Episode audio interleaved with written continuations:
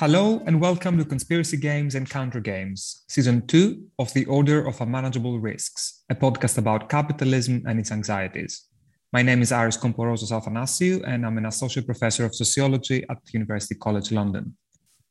I'm Adam Kingsmith. I'm a PhD candidate in politics at York University. This season, our podcast is dedicated to going beyond the headlines and the easy answers and exploring the rise of conspiracies conspiracy theories, and conspiratorial thinking in a gamified capitalist world. And my name is Max Haiven. I'm Canada Research Chair in the Radical Imagination at Lakehead University in Thunder Bay. And it's my great pleasure this episode to welcome two people whose work has been a great inspiration to us in our project and our thinking about conspiracies, Clare Birchall and Peter Knight. And I'll introduce you to them through their biographies first, and then I'll ask them to say a few words uh, about, about their past work. Um, Clare Birchall is a reader in contemporary culture at King's College London. Uh, she's author of Knowledge Goes Pop From Conspiracy Theory to Gossip and also Radical Secrecy The Ends of Transparency in Datafied America. And along with Peter Knight, who's also joining us today, she is writing a book on COVID 19 conspiracy theories, uh, which is the result of a one year AHRC grant on this topic. And the aforementioned Peter Knight is a professor in American Studies at the University of Manchester.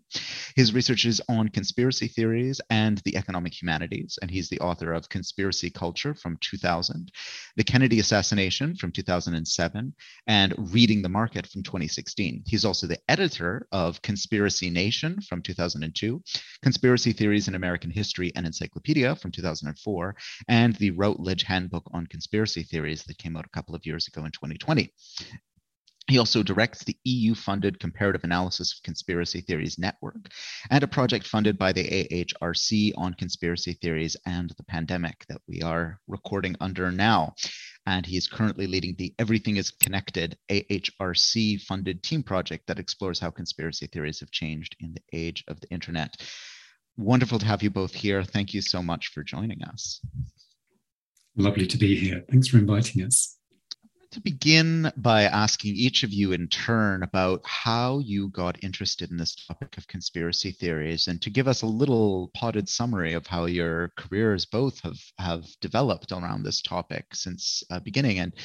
and Peter, you've been doing this for a long time. Maybe let's begin with you. Uh, you know, we just heard about this incredible, uh, the incredible work that you've done over the last 20 years or more um, on this topic. How did you, how did it begin for you? Uh, this this fascination, and and how do you think it's changed over those decades?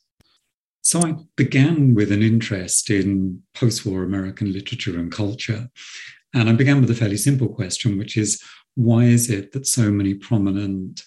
novelists and filmmakers have been fascinated with the aesthetics of conspiracy, or in effect, you know, what's the connection between conspiracy plots and literary plots. So I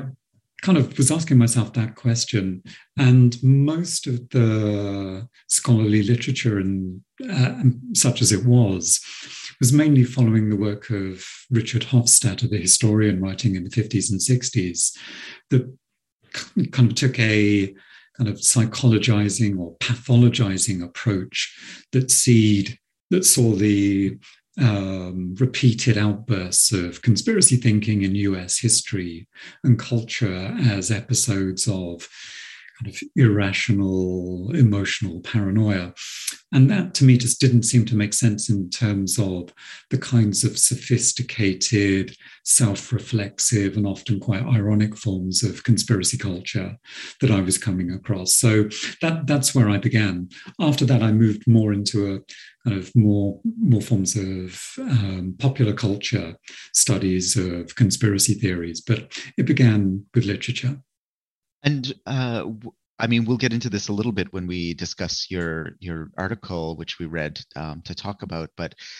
how do you see things having changed since then? I mean, early on, I think we, we were sort of in the post 9/11 moment. Now we're in the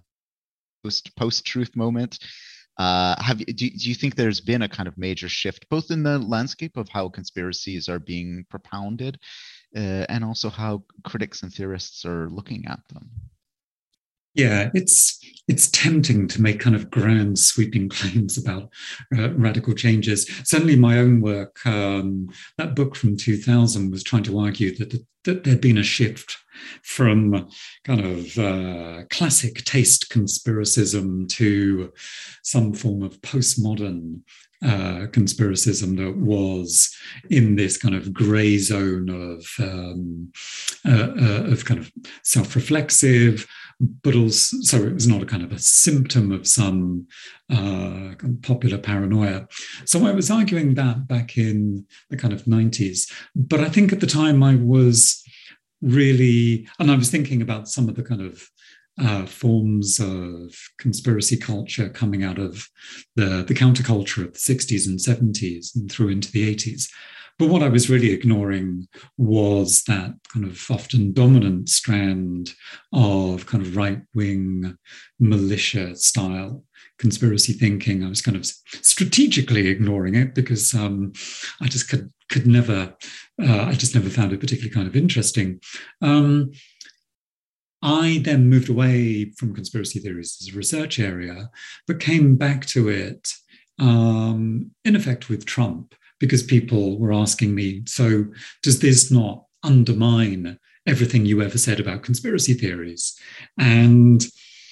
part of the answer is yes, it did. Um, Trump is kind of did seem to kind of be significantly different, seemed to be a long way from the kinds of conspiracy culture I was talking about.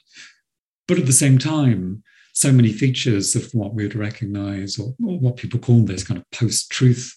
uh, moments seem to be uh, very much present in the kinds of conspiracy culture I'd been examining um, from you know the kind of 60s onwards. Mm-hmm, mm-hmm. Clare, let's turn to you uh, for a moment before we return to the work in detail. How, how did you get into this topic and, and how have you seen things change since you started researching it?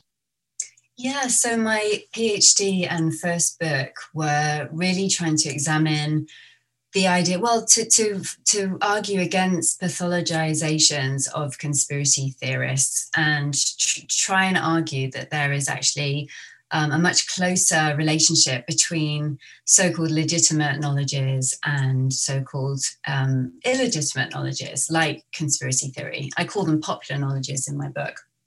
Um, and what I'm doing there really is trying to you know, sort of argue against this idea that conspiracy theorists or theories are completely other, that they're sort of out there, that they have nothing to do at all with the way that um,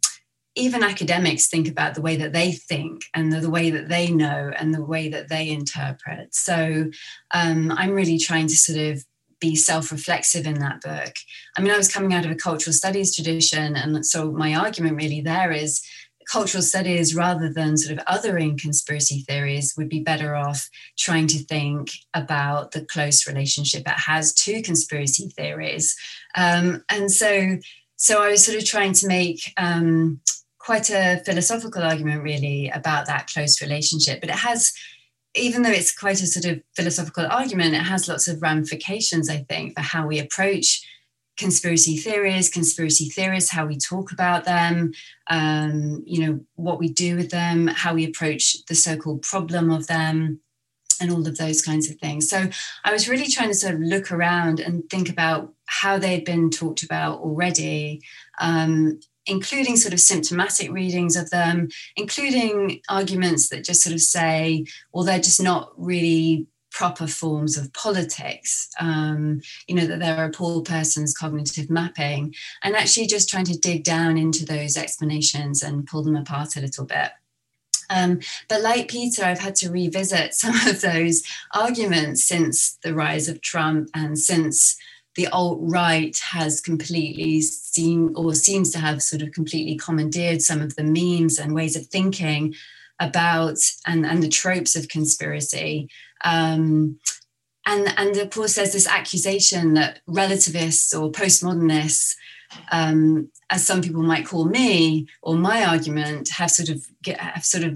paved the way for um, post-truth. And so I'm I'm trying to grapple with that accusation and trying to think about my own position and trying to come to terms with this much darker strain of conspiracy theorizing and thinking and action, actually, um, that, as Peter says, was around in the 1990s in the form of militia movements, but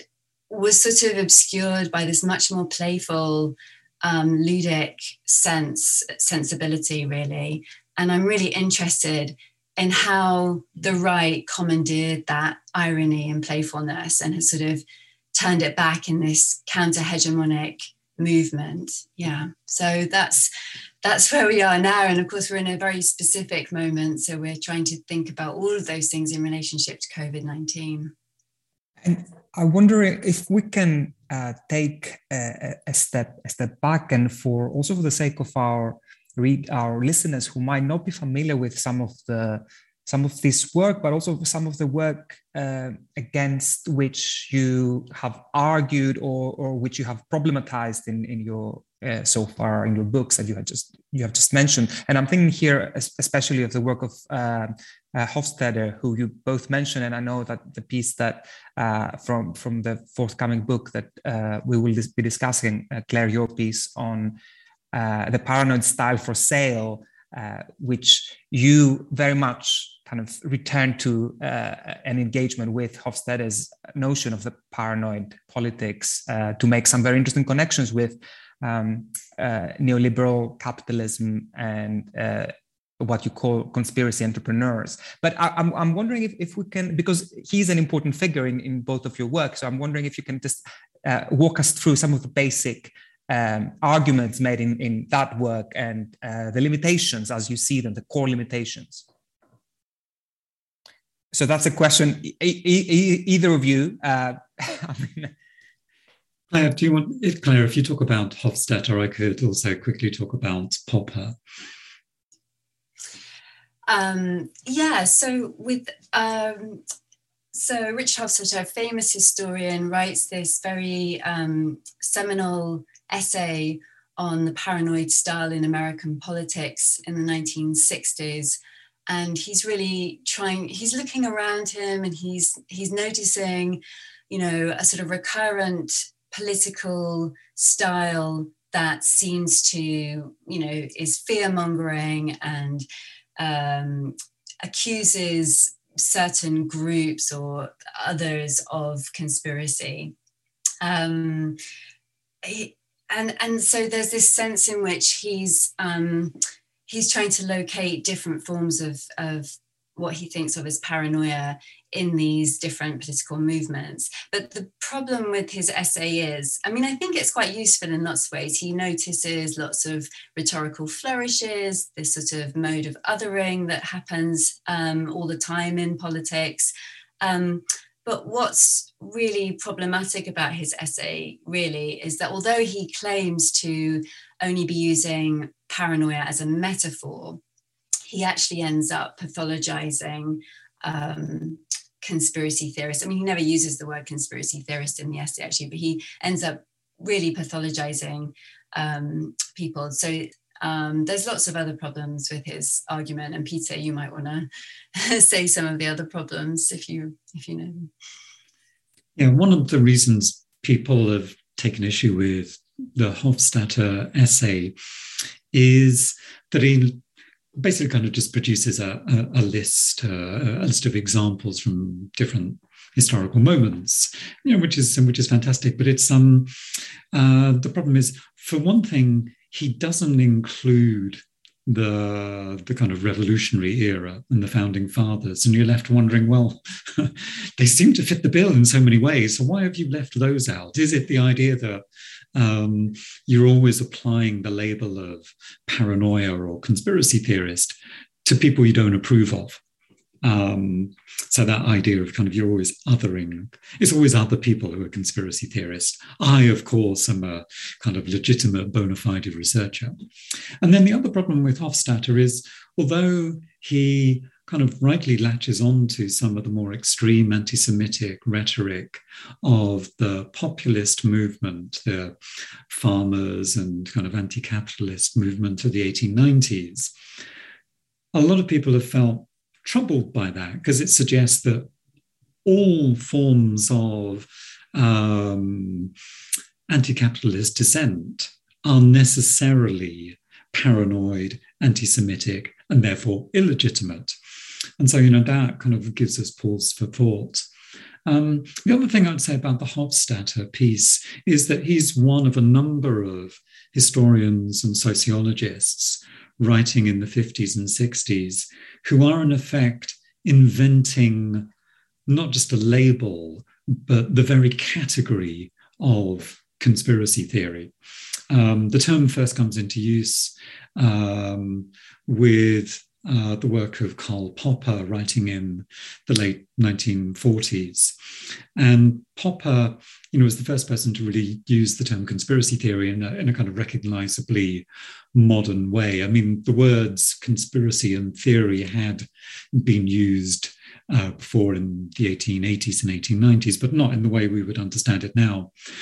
And we need to recognize that this is not kind of just an innocent coining of a new term that is uh, useful, but instead we need to kind of think about the way that this group of intellectuals writing in the aftermath of Stalinism are moving away from their earlier left leaning uh, intellectual trajectory. And they're turning instead to Freud rather than Marx, turning to kind of more psychological explanations. And that's certainly where Hofstadter is coming from. But we also need to kind of recognize that when um, Popper coins the phrase the conspiracy theory of society, he's coming out of that kind of very early moment of neoliberalism, taking issue with um, with Marxism and trying to identify an intellectual flaw that he believes is at the heart of conspiracy theories. For him, the problem with conspiracy thinking is that it sees agency rather than structure, and that it refuses to understand that there might be unintended consequences of intended actions. And really, as far as I understand it, and this is maybe not how other people would, but I, I have a suspicion that in effect, um, Popper is making a neoliberal argument about the um, the futility of central planning so it's an argument against Stalinism, in effect. And so, in effect, he's making an equation between the fantasy that you can know everything um, in advance and therefore you can rationally predict the consequences of actions. Um, and he says that that is what uh, is wrong with a conspiracy theory because it suggests this fantasy of somehow complete and utter knowledge of all current conditions and therefore future consequences of, of actions. And I think he's making a connection between that idea and um, a the kind of Stalinist fantasy of a kind of cybernetic economy in which everything is known by the central planners and therefore we can kind of rationally predict um, what's going to happen in advance. I'm not certain other people would agree with that, but the larger point about the intellectual context in which conspiracy theory is identified as a social problem um, comes out of this kind of anxious moment of intellectuals fearing kind of mass political movements in the 50s and 60s. They're thinking about McCarthyism, um, but they're coming out of an intellectual tradition that has been concerned with trying to understand the mass psychology of fascism, of how, in effect, we ended up with Auschwitz. Yeah, and I just wanted to follow up, Peter, quickly um, there, because I think there's some really, really interesting points that you're fleshing out here about um, this sort of you know the tension around conspiracy theory as a as a kind of frame to mask power and to mask kind of the rise of the right. And i was just hoping you could maybe elaborate for our listeners a bit on what you call the territory between conspiracy and not conspiracy and why you think that's maybe an important uh, thing to study especially today. Yeah. I mean the point about the label conspiracy theory is that it identifies something that is kind of, you know, recognizable. And as Clare's work has demonstrated, so much of that work in um, theorizing about conspiracy theory has been this anxious attempt to draw a dividing line between legitimate forms of knowledge and these illogical or illegitimate uh, or irrational forms of knowledge, which we label conspiracy theory. My and you know, and I think you know, I, I fully understand the impulse behind that because it seems, you know, intuitively plausible that there is a way of thinking about the world that we collectively agree to call conspiracy theory, and in some ways are grateful that we now have the label um, that prior to kind of, you know, the, the, late 40s or really kind of since the 1960s, we, we didn't have. And yet, um, uh, and yeah, and, you know, part of the, the work of that label is to suggest that um, thinking in terms of structural causes is the way that any sophisticated thinker understands the nature of histor- historical causation since the rise of the social sciences, Darwin, Marx, and Freud in, in the 19th century. And that idea is kind of always in opposition to the supposedly kind of mistaken idea of conspiracy theories that sees everything that happens as the result of individual intention. So it personalizes what we should, in theory, understand as these kind of large impersonal structural causes. My, my suspicion, though, and this is coming out of a reading of um, works of conspiracy fiction and films is that often the way that we imagine in popular culture conspiracy now is much closer to what we would call anti conspiracy theory or a sociological understanding, that often the conspiracy that's imagined in popular culture is not a small, tight knit cabal of ruthless plotters, but instead is this kind of amorphous, vast, ever expanding conspiracy that seems to almost resemble what we might understand as kind of impersonal structure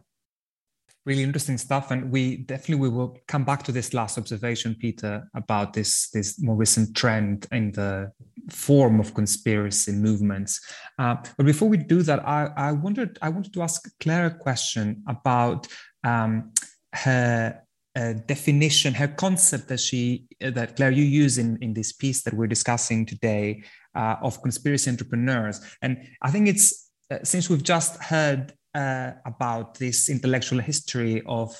rich intellectual history of uh, conspiracy uh, theorizing and understandings. Uh, I, I, was wondering if you could tell us a little bit about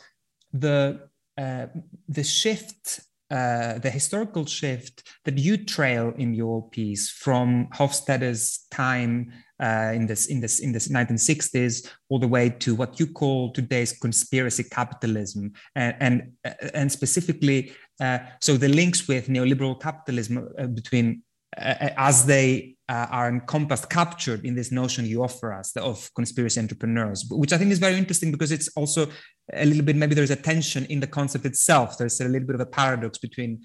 common understandings of, of entrepreneurship and conspiratorialism. So um, yeah, I, I wonder you, if you could walk us through this. Yeah, I mean, at one really simple level, I think, you know, it's clear that there are actors on the internet who are profiting from conspiracy theories and forms of paranoia and doing so in quite sort of blatant and obvious ways like alex jones so these clear, you know, you might call them conspiracy entrepreneurs or conspiracy gurus, but they're clearly um, themselves a part of the brand that they are selling, like that they become that in some way, they embody that. So I think there's a kind of, you know, just a basic understanding of the entrepreneur in that way. But I think what I was trying to get at in this piece also is this kind of sense in which under neoliberalism, the entrepreneur is really the idea of the entrepreneur is more about an entrepreneur of the self the self that has to constantly um, reinvent itself, to um, align itself with the needs of the market, and all of those kinds of demands on us as as subjects. And I was trying to think about, you know, in some ways, it can seem like these conspiracy theorists or theory, you know, gurus might be the opposite of the sort of modern entrepreneur, the neoliberal entrepreneur. You know, the sort of neoliberal entrepreneur has to be very nifty and, you know, um, constantly adapting and all of those things. Whereas conspiracy theorists, I think we assume that they are sort of you know stuck in you know forms of grievance and can't really evolve and, and move quickly. And so I was thinking, you know, at one level, there's they seem to be opposites. Um, but actually, I think what's happened is that these conspiracy entrepreneurs, like Alex Jones, have become very good at absorbing the uh, an apparent counterforce to neoliberalism actually and to sort of use both together in order to um, exploit the market as much as as they possibly can to yeah just to basically sell their sell their goods sell their brand you know that he is part of it. He's sort of it's very hard to separate out what alex jones sells and who alex jones is. It's really not clear. I mean actually he makes most of his money on um, supplements right? But but in that sense you know you wouldn't wouldn't necessarily think of that automatically. That was a surprise to me when i was doing this research. Um, but it seems really obvious now because uh, there's such a big markup in uh, in supplements. I just wanted to follow up with you there, there, Clare. I mean, I, there's a couple things I'm thinking about. I guess one of them was it'd be really great to hear maybe uh, some of your thoughts on this relationship between kind of conspiracy capitalism and surveillance capitalism. You know, because obviously lots of folks are talking about that surveillance capitalism, Zuboff, there's lots of other people, but kind of how data becomes the engine that sort of drives power, that drives the market. Um, is that the same kind of thing? Is there something different going on with the kind of conspiracy capitalism? Is the Alex Jones stuff a bit more boutique, or is it like you know maybe a bit more of uh, of uh, that tension a little bit? Well, in the in the piece, I I talk about these conspiracy entrepreneurs, and obviously their platforms. You know, they use platforms, internet platforms, to um, to operate on. And so they are sort of one level in which this, this new market is operating. But then there's another level to this um, analysis, and that's really just to think about the infrastructure of the platforms themselves. And obviously, I don't want to conflate platforms. I think each different platform has different affordances and therefore produces different sorts of relationships with its audiences and uh, makes money in very different ways and, and has a different concept of monetization um, and different strategies. But at some level, it's not just about the people trying to make money, you know, sort of grifters on these platforms, um, which yield to them in, in very particular kinds of ways. But it's also about the platforms themselves and how they make money out of, as you say, surveillance capitalism. So the collection of data, the collection of user data, to um, you know to sell to either third parties or you know for other sorts of um, ways to monetize that data. And so what we were trying to think about is the different layers at which uh, commodification of conspiracy theories operate, because actually platforms um, particularly social media, we know makes more money out of um, inflammatory remarks and comments than it does from, you know, kind remarks and comments. So there's a way in which, um, you know, essentially social media are are content agnostic. Um, they don't really care what you're posting about at all, really, unless um, you know, as long as it makes money. And of course, what COVID has done, I mean, it started a little bit before COVID, obviously, with with Trump and some and issues that were brought up under the Trump administration about disinformation. Um, but really, COVID has really made social media have to think about what's on their platform and take responsibility for it if for no other reason other than just for kind of you know how they look to um, to regulatory bodies or the government or whatever. So to continue to be able to make money, they have to be seen to be doing something about disinformation, including conspiracy theories. But I guess at the end of this piece, I was trying to think about that something like Shoshana Zuboff's um, idea of surveillance capitalism, the way that she describes that, she does it in very conspiracist terms. So, she, you know, you could argue that she herself is employing a, a kind of Hofstadtian paranoid style in order to get her message across. And and I think that lots of people, you know, not not this isn't an argument original to me, but lots of people have sort of fought back against that idea because because the because data is not just that which is is that we that is taken from us as we uh, experience the internet but it's also that which enables us to forge communities and you know make meaningful connections. And so um, i think this is a phrase of one of our colleagues um, jonathan uh, gray who talks about data worlds and the way that we inhabit data worlds you know can be very meaningful. So i think there's there's a sort of different side to that. So actually uh, it's not my term is not uh, um, conspiracy capitalism. It's just i say at the end of the piece you know maybe we should call it conspiracy capitalism but like surveillance capitalism i'm a bit wary of those terms because they suggest that capitalism is only just now becoming surveillant. Or you know whereas obviously you could think of the beginning of racial capitalism as you know you think of the of the um, uh, the, slave trade is, you know as original sites of surveillance in that sense. So you can think of the beginnings of capitalism as originally, you know, surveillance. So I think there's a kind of problem with only just identifying those tendencies now. And I think this is a good um, good way to move to another question I had, uh, which is a question for Peter. Since we're talking about this element of uh, we can call it relationality, this element of connection that uh, is important in uh, movements that are uh, sort of formed around conspiracy theories, uh, and uh, Peter, you uh, you mentioned so towards the end of your last answer, you would, be, began talking to us about this recent trend that you trace in your in the piece of work um, that we're discussing about the form of conspiracy, a form of conspiracy, a, a shift uh, from a more hierarchical structure uh, to a more interconnected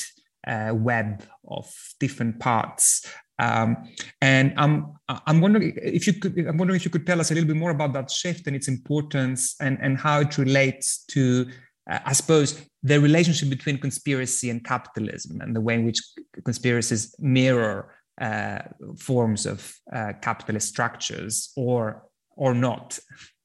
Yeah, yeah, that's interesting. So the traditional model of a conspiracy that comes up in conspiracy texts, say from the 18th century, is a pyramid of power, a hierarchy in which um, each lower level reports to a higher level, and above all of them, there is a master manipulator pulling all the strings secretly behind the scenes. And that model of power, you know, in, in some ways has been the fantasy at the heart of a lot of conspiracy theories the idea that somehow there is someone in control of everything behind the scenes, even if what we feel like we're faced with on a daily basis is you know chaos um, so um, that that hierarchical fantasy of conspiracy of conspiracy has animated a lot of uh, conspiracy theories, both both kind of in the realm of fiction and uh, kind of non-fictional materials for for a long time. But I think increasingly, or I see evidence of conspiracy theories where, um, in narrative terms, for example, the there's always a rush to the end. There's always a rush to the grand revelation. That's how, you know, Hollywood thrillers work. But often what I think we get now is the idea that the the grand revelation is always just one step further, or the conspiracy goes ever bigger. You know, that's the kind of um, model of inherent corruption um, that is central to say um, hard-boiled detective fiction you know from the 30s onwards or you get it in those gritty 1970s conspiracy theory uh, conspiracy thrillers from the us this sense that um, the the contours uh, of the conspiracy that is being unveiled by the substitute detective hero figure that we follow what's being you know what's being uncovered is this ever larger ever more kind of byzantine conspiracy. And i begin to wonder therefore what the model of um, conspiracy uh, has begun to shift to. And it seems to me to shift from a hierarchy to a network with the idea that each connection is not uh, leading upwards to a master manipulator, but a sense that you can endlessly reframe um, the story in, within a larger story of power, or the location of power, as Foucault would suggest, is always is always elsewhere. There is no headquarters um, to power. So at that stage, then conspiracy theory seems to almost become its very opposite, or it seems to kind of give a glimpse of an understanding of power that um,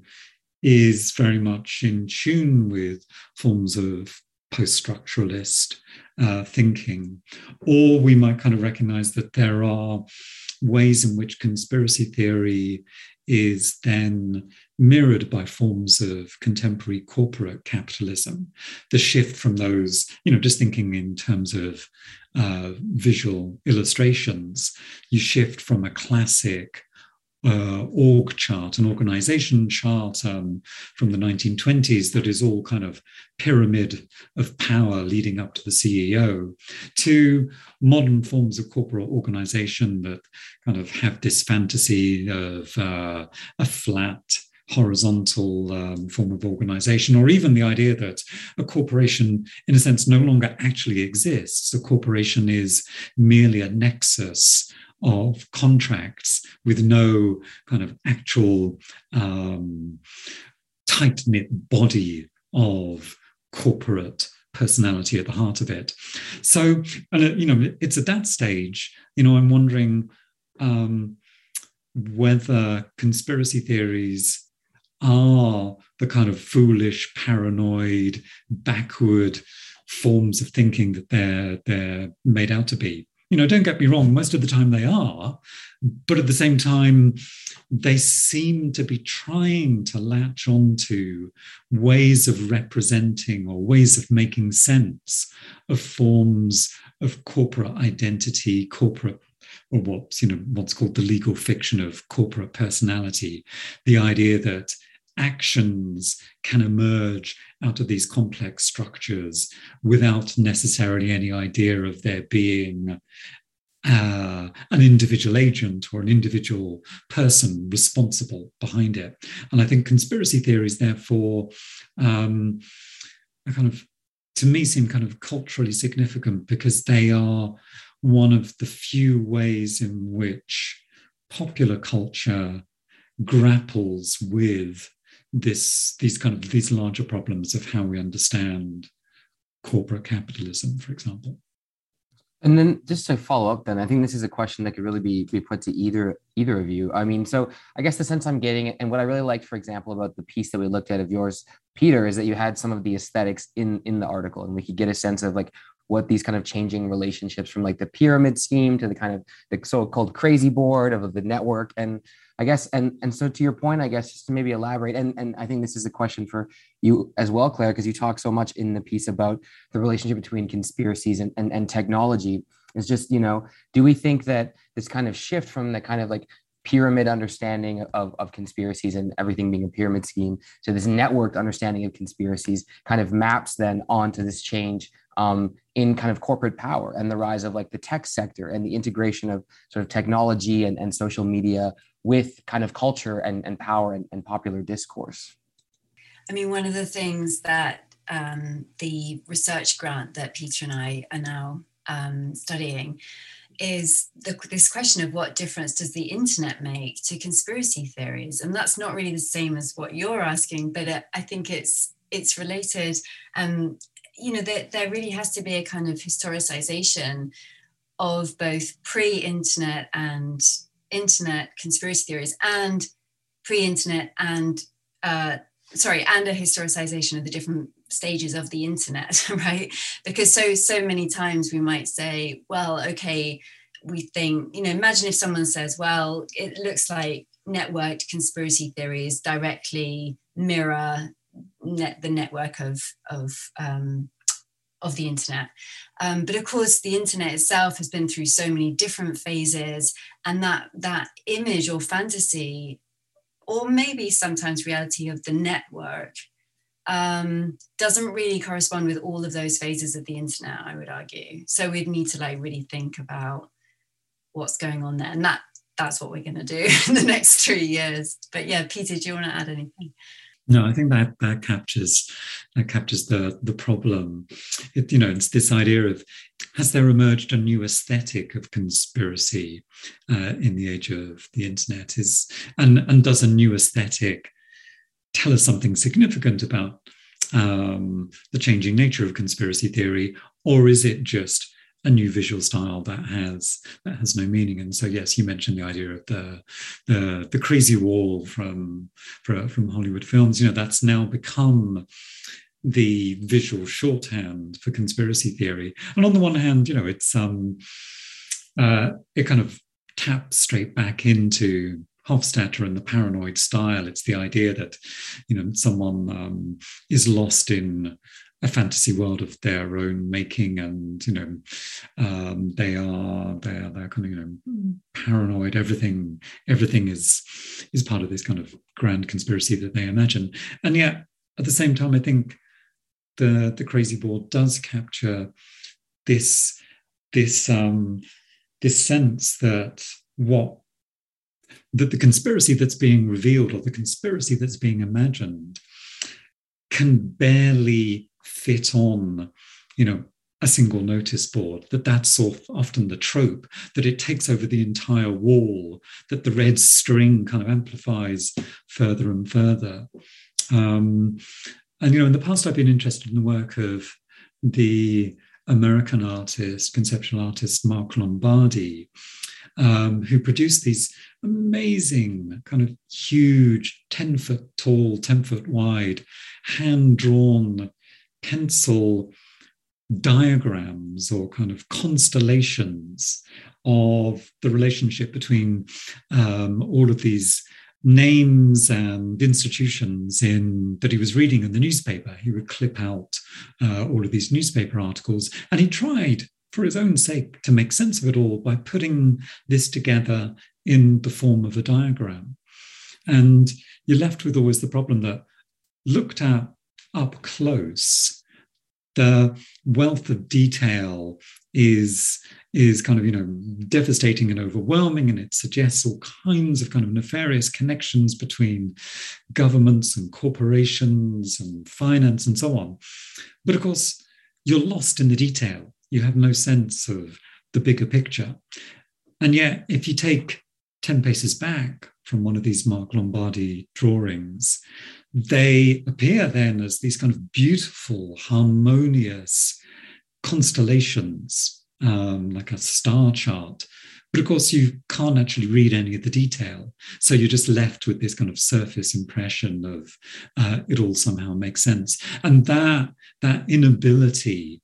or the kind of difficulty of bringing together those two perspectives, the kind of up close view immersed in all of the, the nitty gritty detail and the sense of the desire for the overview, the desire for the, the large scale cognitive map, I think is um, something that is seems becoming more and more distinctive in the conspiracy aesthetics that we're looking at. But it's also, in many ways, the, the kind of methodological difficulty that Clare and I and the rest of our team are grappling with in our new project, looking on the looking at the internet. You know, we're trying to combine the view from the microscope of detailed, hands on, close reading of conspiracy texts and individual tweets and memes and a sense of what conspiracy culture looks like close up with the view from the telescope, the view from big data that is trying to kind of put together that bird's eye view of how conspiracy theories work on the internet at the level of kind of the, the kind of tens of millions of tweets aggregated.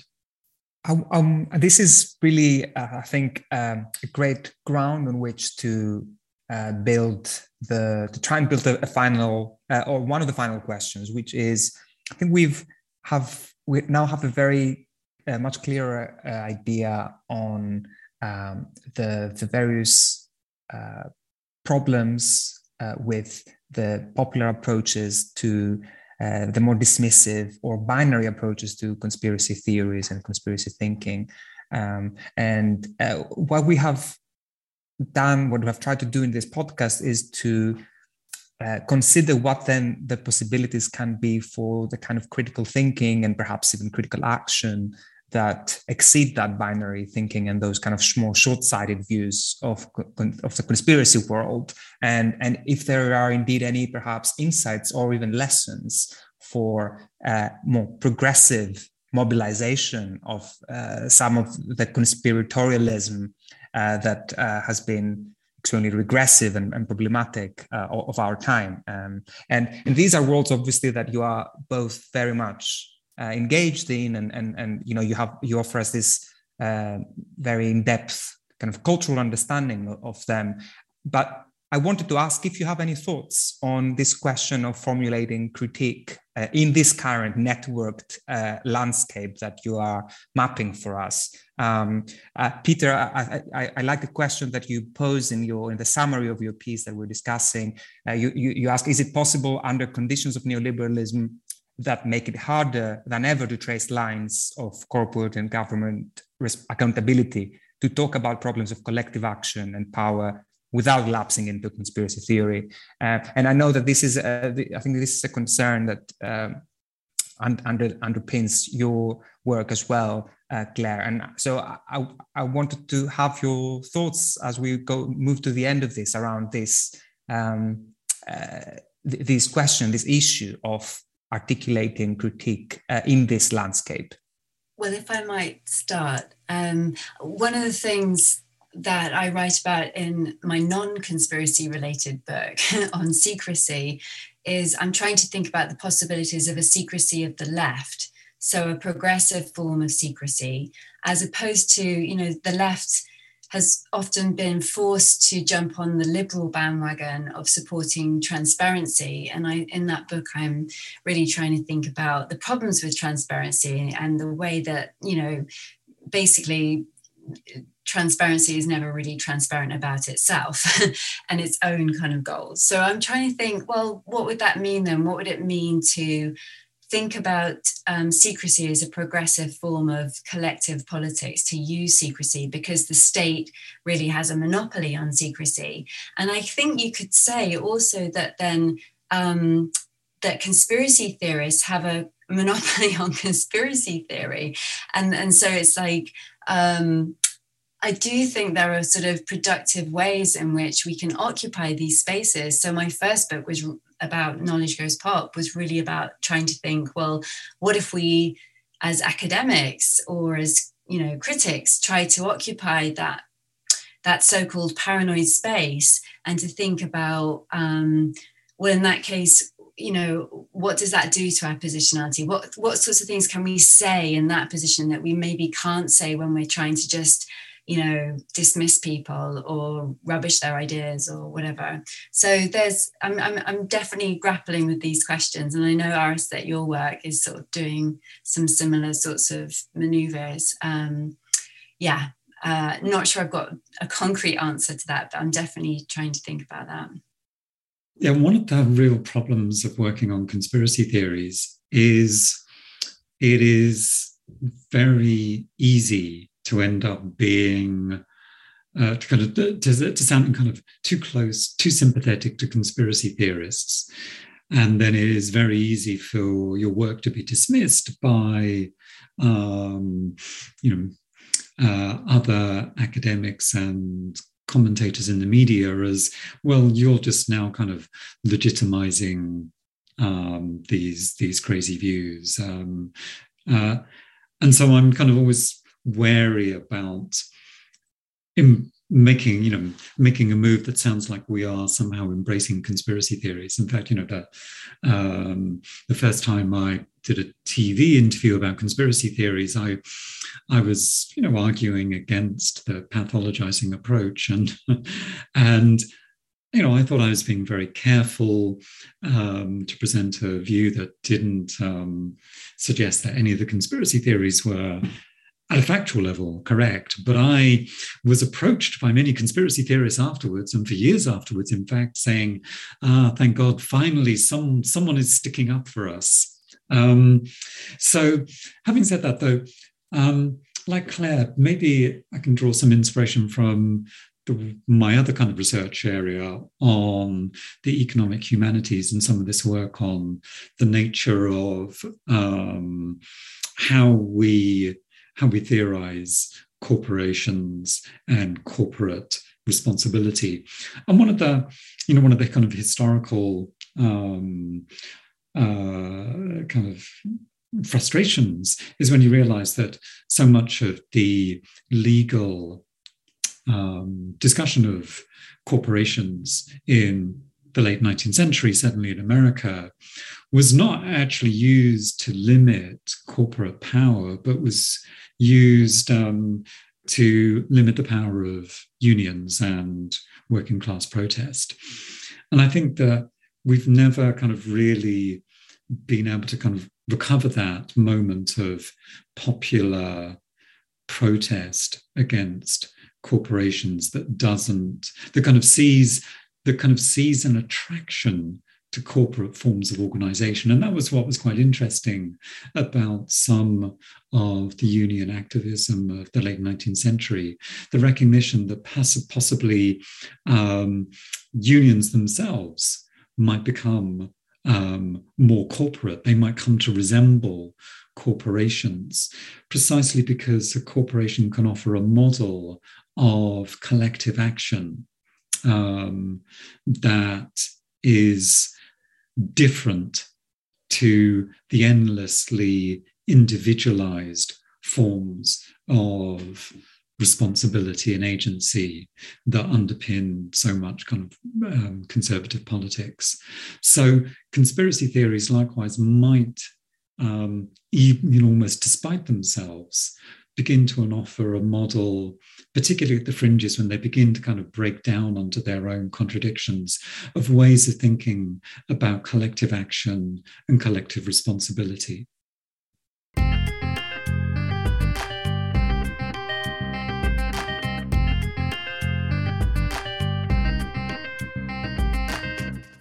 So, another fascinating conversation with Peter and Clare. I thought that in many ways, this is a conversation that it could have been part of our very first episode of this series, since, uh, you know, I think that the work of both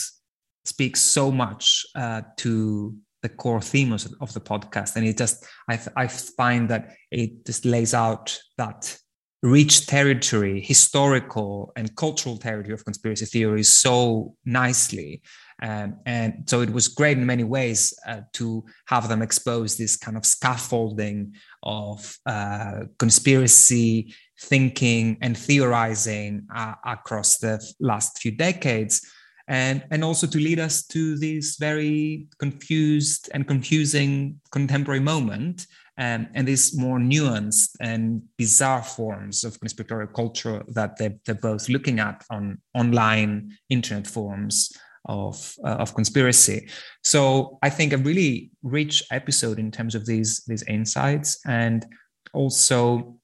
uh, very important as per our last question in terms of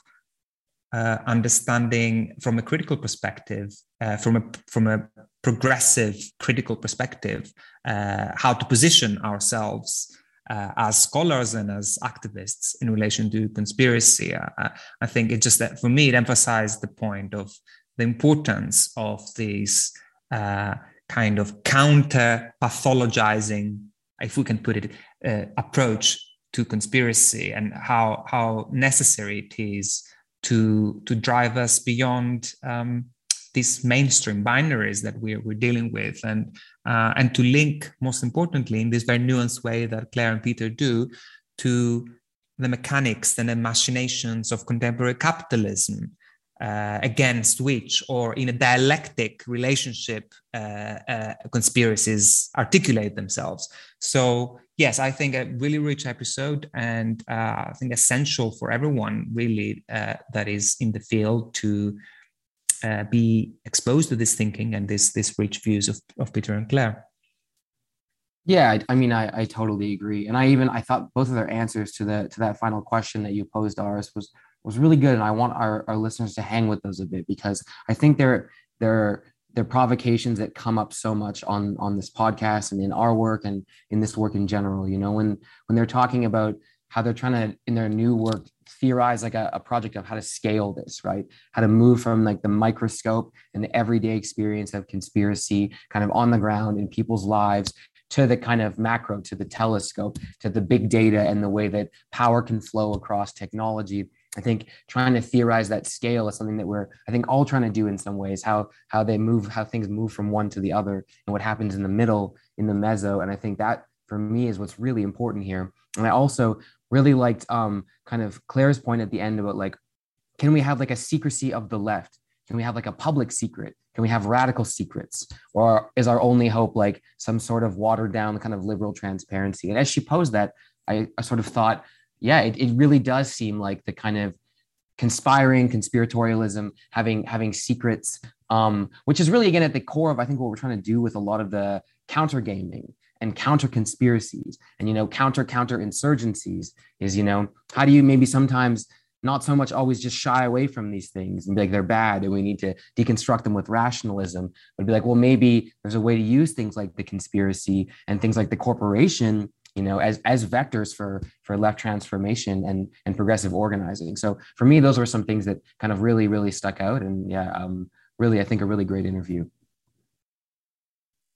yeah, um, I just want to echo that. I think it's also it's it's been really great to have these folks uh, on. You know, I think that they're they're really uh, incredible uh, thinkers who, for you know, both of them for a number of years have really been giving us incredible critical scholarship on conspiracies. That on the one hand is it like maps out the diversity of power relations. They go into this thing we call conspiracy theories doesn't participate in the kind of um, pathologization of the conspiracy theory that's just so common among, um, you know, essentially defenders of the status quo. Uh, like you, uh, Adam, I want to I want to follow up on that kind of final point and, and hear Peter's final point that you know I think it's an intriguing one to consider that you know, as he points out in the in the late 19th, early 20th century, the trade union movement began to reconceive of their own capacity to organize collectively based on the example of the very forces that were oppressing and exploiting them, which is to say, the emergent form of the corporation uh, or this sort of mass industrial uh, monopoly corporation. Something really, really rich there, and though he's left us some, with something of a riddle. Um, and I suppose maybe just two two points then that I think link back to what we've been discussing throughout the podcast this season. I mean, one of them is just that um, you know, I think one of the things that conspiracy conspiracy theories and their popularity revealed to us is just the the incredible power of the imagination. Um, you know, these are feats of the collective imagination that you know, in spite of, of the fact that there are major sort of influencers and nodes, and often conspiracy theories are propounded cynically and centrally, really these are often works of the collective imagination in ways that have something to tell us about the human capacity to create worlds and then bring those worlds into being for both good and for ill. And if we can if if that power is before us then it behooves us not only to condemn it but also to wonder to what other ends it could be put. Um, and i think that's very exciting. And the second thing is just to say that often though you know we imagine the imagination as this limitless force that comes to us from the great beyond but no it, the imagination is shaped by worldly forces. And i think i think peter's point that the imagination of the trade union movement was so so much forged within the force fields of power that uh, were constraining and shaping workers' lives is really important. So I suppose where this goes for me is to wonder, you know, what are both the possibilities and the limits for the collective imagination in this moment? And perhaps, you know, on some level, the the task before us is not exactly to create a kind of counter conspiracy as such in, in a conventional sense in the way that you know we might go out and and try and map out an explanation for the way the power in the world works um, based on sort of charismatic uh, personages uh, as if the world could be explained so simply. But rather to think through like what is what are the, what are the fears? What are the anxieties? What are the hopes and dreams on which conspiracy theories today feed? And how might the energies that are released in those anxieties uh, how else could they be redirected towards other kinds of imaginative ends with people coming together especially using the kind of technological uh, tools and or weapons that have been uh, so disastrously deployed and so horrifically mobilized by sort of far right conspiracy culture. But yes, just a just a plug for the power of the imagination again. You've been listening to Conspiracy Games and Counter Games, Season 2 of The Order of Unmanageable Risks, a podcast about capitalism and its anxieties. For more information about this podcast, to listen to other episodes, or to learn about the broader project of which it's a part, please visit conspiracy.games.